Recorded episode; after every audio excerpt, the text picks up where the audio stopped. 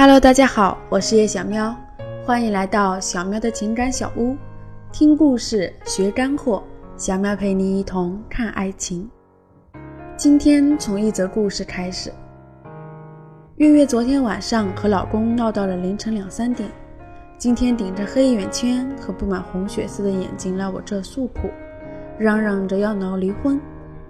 她坚定地说：“凤凰男果然是不能嫁的，没一个好东西。”我是一线城市长大的姑娘，他是农村的。当初结婚时，我连钻戒都没要他的，处处为他省钱。结婚后，我对他多好，衣服全是我给他买的。现在他却这样对我，冷漠无情，拒绝沟通，简直忘恩负义，天天对我冷暴力。这时候，如果再不打断他，他能说上三五个小时，而且常用格式都是我如何如何对他好。而他怎么怎么坏，在追溯往事，纠结于细节。我把他从抱怨中拉了出来，询问到底是怎么回事儿，才知道他们昨天晚上两人吵架后，男生一个人进了房间，月月却在外面越想越气，又想起了自己这么多年对他的好，包括结婚买房都是女生出钱多。他越想越气，又开始进去与他撕吵，最后两人发生了一些肢体冲突。听完月月的诉苦，我对她说：“如果你保持这样的心态继续你的婚姻，那你的婚姻崩盘只是迟早的事；要不然就是两人囚禁在不幸婚姻的牢笼里，互相伤害，互相折磨。”月月惊讶地看着我说：“难道还是我的错？婚姻问题一定是双方都有问题的，只是程度的大小而已。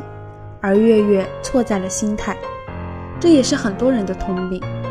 知乎上前段时间有个情感问题很火，叫“向下兼容的婚姻”，后面都怎样了？我一看，居然还有个词叫“向下兼容”，了解了一下，就是指下嫁的意思。真是不得不佩服精英们的表述方式。在一段婚姻中，若真有一方硬件价值远胜于另一方，婚姻中带着优越感。觉得对方占了自己便宜，居高临下，盛气凌人，那这场婚姻从一开始就埋下了隐患，一到争执矛盾发生时就会爆炸开来。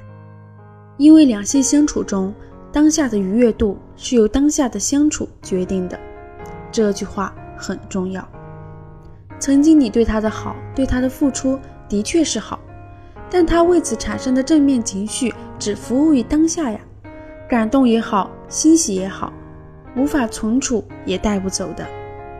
如果情绪和当下的状态可以存储，那在两人闹离婚时，把婚礼上交换戒指、宣誓相吻时的情绪提取出来，那一刻每个人都是深爱彼此，真心实意想要和对方携手到老的。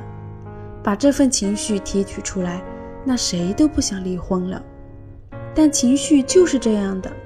它像注意力一样，积世缠身，无法存储。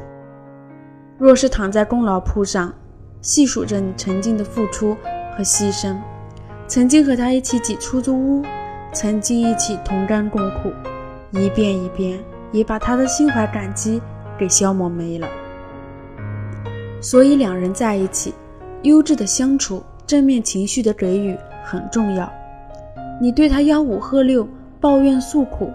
用最恶劣的沟通方式去交流，否定他，打击他，与别人比较，嫌弃他，唠叨个不停，难道就指望着他通过回忆你过去的好来继续爱你吗？更何况，有时候你以为的好，未必是他想要的。这很难，何必去考验人性呢？即使他做不到，你指责他忘恩负义，指责他没良心。那又有何用呢？你站在了道德制高点，发动身边所有人去谴责他，又有何用呢？夫妻双方吵架时最常见的一件事就是争对错，这重要吗？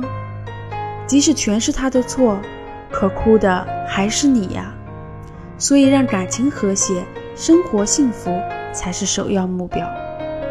反过来看，也是告诫女生，一味的付出。退让、牺牲，它带来的收益是不匹配的、不可持续的。所以别太委屈自己，对自己好一点。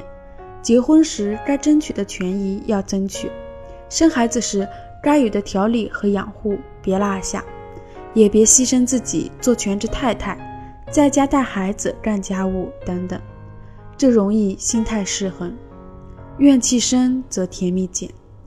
我认识一个女生，结婚时为了省钱去了一个不太好的妇产医院，其实这大可不必，不委屈自己，不亏待自己。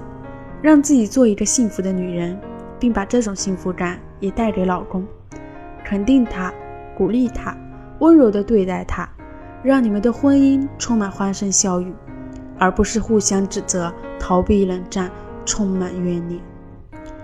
既已相爱，何不温柔以待呢？以上就是今天的内容，我们下期见。